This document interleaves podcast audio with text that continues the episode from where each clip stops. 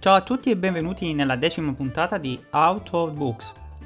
In questa puntata parliamo di come decidere se acquistare casa oppure andare in affitto. Sì, beh, lo so, con questo articolo mi farò molto male. È una discussione che lascia sempre molti dubbi, soprattutto nel modo di pensare all'italiana.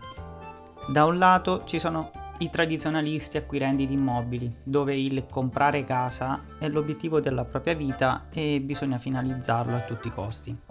Dall'altro invece abbiamo un approccio più moderno e come dire per certi versi anche ribelle. Meglio affittare e godere delle libertà che l'affitto ci mette a disposizione. Ma chi effettivamente ha ragione e chi ha torto? Come al solito la risposta è nel mezzo. Da quando ho cominciato a creare questo podcast mi sono ritrovato io stesso, in prima persona, nella situazione di comprare la prima casa. Vi dico subito che non è stata una scelta semplice da fare, soprattutto se non si è convinti al 100% di acquistare una casa per viverci. Dopo diverse divagazioni, ricerche e sere passate sui fogli Excel, sono arrivato alla conclusione che comprare casa per viverci non è mai un vero affare. Naturalmente ci sono diverse condizioni che negano questa mia ultima affermazione, ma nella stragrande maggioranza dei casi è proprio così. In giro ho visto una serie di simulatori, regole, checklist che tirano a favore dell'una o dell'altra fazione, ma alla fine mi sono fatto un'idea tutta mia sulla questione. Prima di cominciare questa analisi, vediamo un attimo quali potrebbero essere i vantaggi e gli svantaggi presi dal comune buonsenso se nel possedere una casa oppure nel prenderla in affitto. Sicuramente tra i vantaggi della casa presa in affitto ci sono le tasse, i costi di manutenzione straordinaria, il capitale non immobilizzato in un asse, la flessibilità di cambiare casa quando ci pare, la flessibilità di cambiare paese quando ci pare e la scalabilità abitativa. Che cosa intendo con queste cose? Non paghiamo le tasse su quell'immobile, a parte le tasse relative a mm, terza urbana o servizi base. I costi di manutenzione straordinaria sono costi dovuti mm, alla proprietaria di casa, al proprietario di casa. Il capitale immobilizzato non immobilizzato in un asset, e anche questo è vero, abbiamo capitale liquido, il capitale immobilizzato in un immobile significa che abbiamo un capitale lì in liquido che per poter che per poterci accedere abbiamo bisogno di venderlo e le tempistiche per venderlo non sono certo molto veloci. La flessibilità di cambiare casa o di cambiare paese quando ci pare. Se, no, se, non, se non, abbiamo più voglia di abitare in un de, una determinata casa in un determinato posto, possiamo cambiare casa o paese quando ci pare. E quindi anche una scalabilità abitativa, quindi significa che se abbiamo esigenze abitative che variano nel tempo, con l'affitto è possibile eh, affittare una casa più grande o viceversa affittare una casa più piccola. Ma quali sono gli svantaggi della casa in affitto? Innanzitutto c'è la scarsa libertà di personalizzazione. Non possiamo farci quello che ci pare, non possiamo ristrutturarla come ci pare, non possiamo mettere eh, fare divisori o fare manutenzioni eh, molto pesanti all'interno del nostro, eh, della nostra locazione. Poi c'è anche la sensazione sempre di buttare via dei soldi ogni anno senza aver nulla in cambio. Come se avessimo un senso di precarietà, un senso di inferiorità rispetto a tutti i nostri amici che invece hanno comprato la loro casa dei sogni. Magici davvero. Vabbè, più o meno gli svantaggi sono questi mm, nell'affittare una casa. Invece adesso passiamo ai nostri proprietari di casa. Vediamo cosa hanno come vantaggio. I vantaggi nel possedere casa sono la possibilità di personalizzazione quasi infinita, il possedere un asset finanziario, perché alla fine l'immobile è comunque un asset finanziario, e costruire un porto sicuro ed inviolabile dove nessuno può toccarti a parte lo Stato o le banche, se apri delle ipoteche. Tra gli svantaggi ci sono le tasse, il reddito che aumenta, i costi di manutenzione straordinaria e il costo opportunità perso del capitale. Aspetta, aspetta, aspetta, parliamo, ne parliamo tra poco di cos'è questo costo opportunità perso del capitale. Questi che abbiamo visto sono dei punti dettati dal semplice buonsenso, ma ci possono essere anche molti altri punti che possiamo elencare. Una delle cose che solitamente non viene mai menzionata in questa tipologia di analisi sono i costi non recuperabili. Se pensiamo ai costi non recuperabili. Pensiamo solo ed esclusivamente all'affitto. In realtà anche possedere una casa ha dei costi irrecuperabili molto più importanti. A questo proposito sono capitato in un video abbastanza famoso di Ben Felix che parla proprio di ciò. Lo trovate nelle note di questo podcast e nell'articolo del mio blog. I costi irrecuperabili sono tutti quei costi che noi paghiamo ma che non hanno associato un valore residuo. Nel caso dell'affitto, i costi irrecuperabili sono per esempio la retta. Paghiamo una retta ma non ha un valore residuo.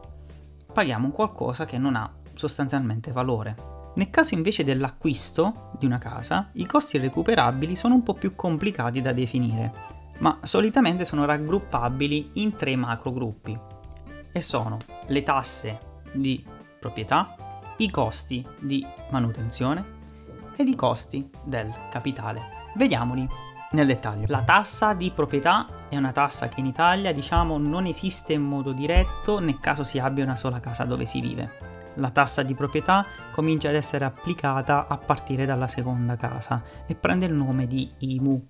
In generale la tassa di proprietà sull'immobile è una tassa che è presente in quasi tutto il mondo ed in generale corrisponde più o meno all'1% del valore dell'immobile. Poi ci sono i costi di manutenzione, che sono tutti quei costi che dobbiamo sostenere per fronteggiare il naturale deperimento dell'immobile, il rifacimento della facciata, oppure sistemare il tetto, o i lavori di ristrutturazione periodicamente si rivelano necessari ed in quanto tali bisogna prevedere una certa cifra per fronteggiarli.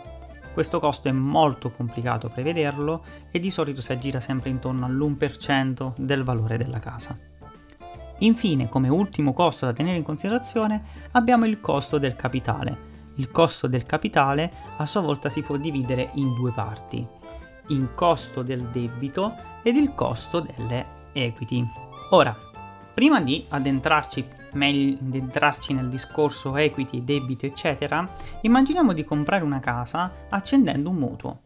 L'80% del valore della casa sarà coperta dal mutuo sul quale pagheremo una certa percentuale di interessi che prende il nome di costo del debito. Quindi il costo del debito sarebbe l'interesse che dobbiamo fornire alla banca per averci prestato questa cifra. Il costo delle equity invece sarebbe il restante 20%, ovvero la cifra che abbiamo deciso di investire in un asset immobiliare. L'alternativa che abbiamo per non spendere questo 20% è continuare a restare in affitto ed investire questa cifra in azioni per esempio. Prima di addentrarci in calcoli su cosa conviene e cosa no, raccogliamo dei dati provenienti dal Credit Suisse Global Investment Returns Yearbook, del, per esempio quello del 2018. Da questo report abbiamo che il ritorno dell'immobiliare è stato a netto di inflazione l'1.3% dal 1900 fino al 2017, contro le azioni che invece hanno ritornato il 5.2%. Se consideriamo un tasso di inflazione medio dell'1.7%, avremo il 3% per l'immobiliare e il 6,9% invece per le azioni. Teniamo bene a mente questi valori, 3% per l'immobiliare e 6,9% per le azioni.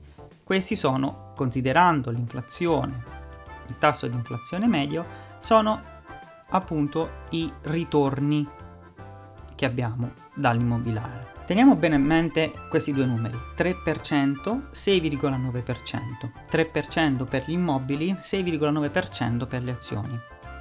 Questo è il ritorno del nostro investimento medio. Naturalmente questi valori sono da considerarsi medi e tengono conto anche di investimenti in paesi Mm, come Russia, Cina, eccetera. A questo punto ci andiamo a calcolare il costo del capitale semplicemente dalla differenza tra il ritorno in stocks e il ritorno in immobiliare. Quindi avremo, per essere conservativi, una differenza pari al 3%. 6,9 meno 3%, quindi abbiamo più o meno abbiamo il 3,9%. Per essere conservativi parliamo del 3%.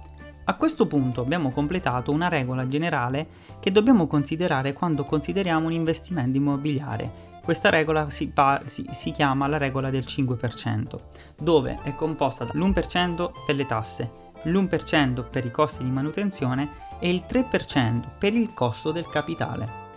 Nel caso italiano e nel caso della prima casa il, primo, l'1% delle tasse può anche non essere considerato. Quindi considereremo la regola nel caso italiano una regola del 4%. Quindi per sapere effettivamente il costo che abbiamo su un acquisto e paragonarlo con quello dell'affitto, possiamo prendere il valore della casa, moltiplicare per il 5% e dividerlo per 12. Questo sarà il costo non recuperabile se compriamo una casa.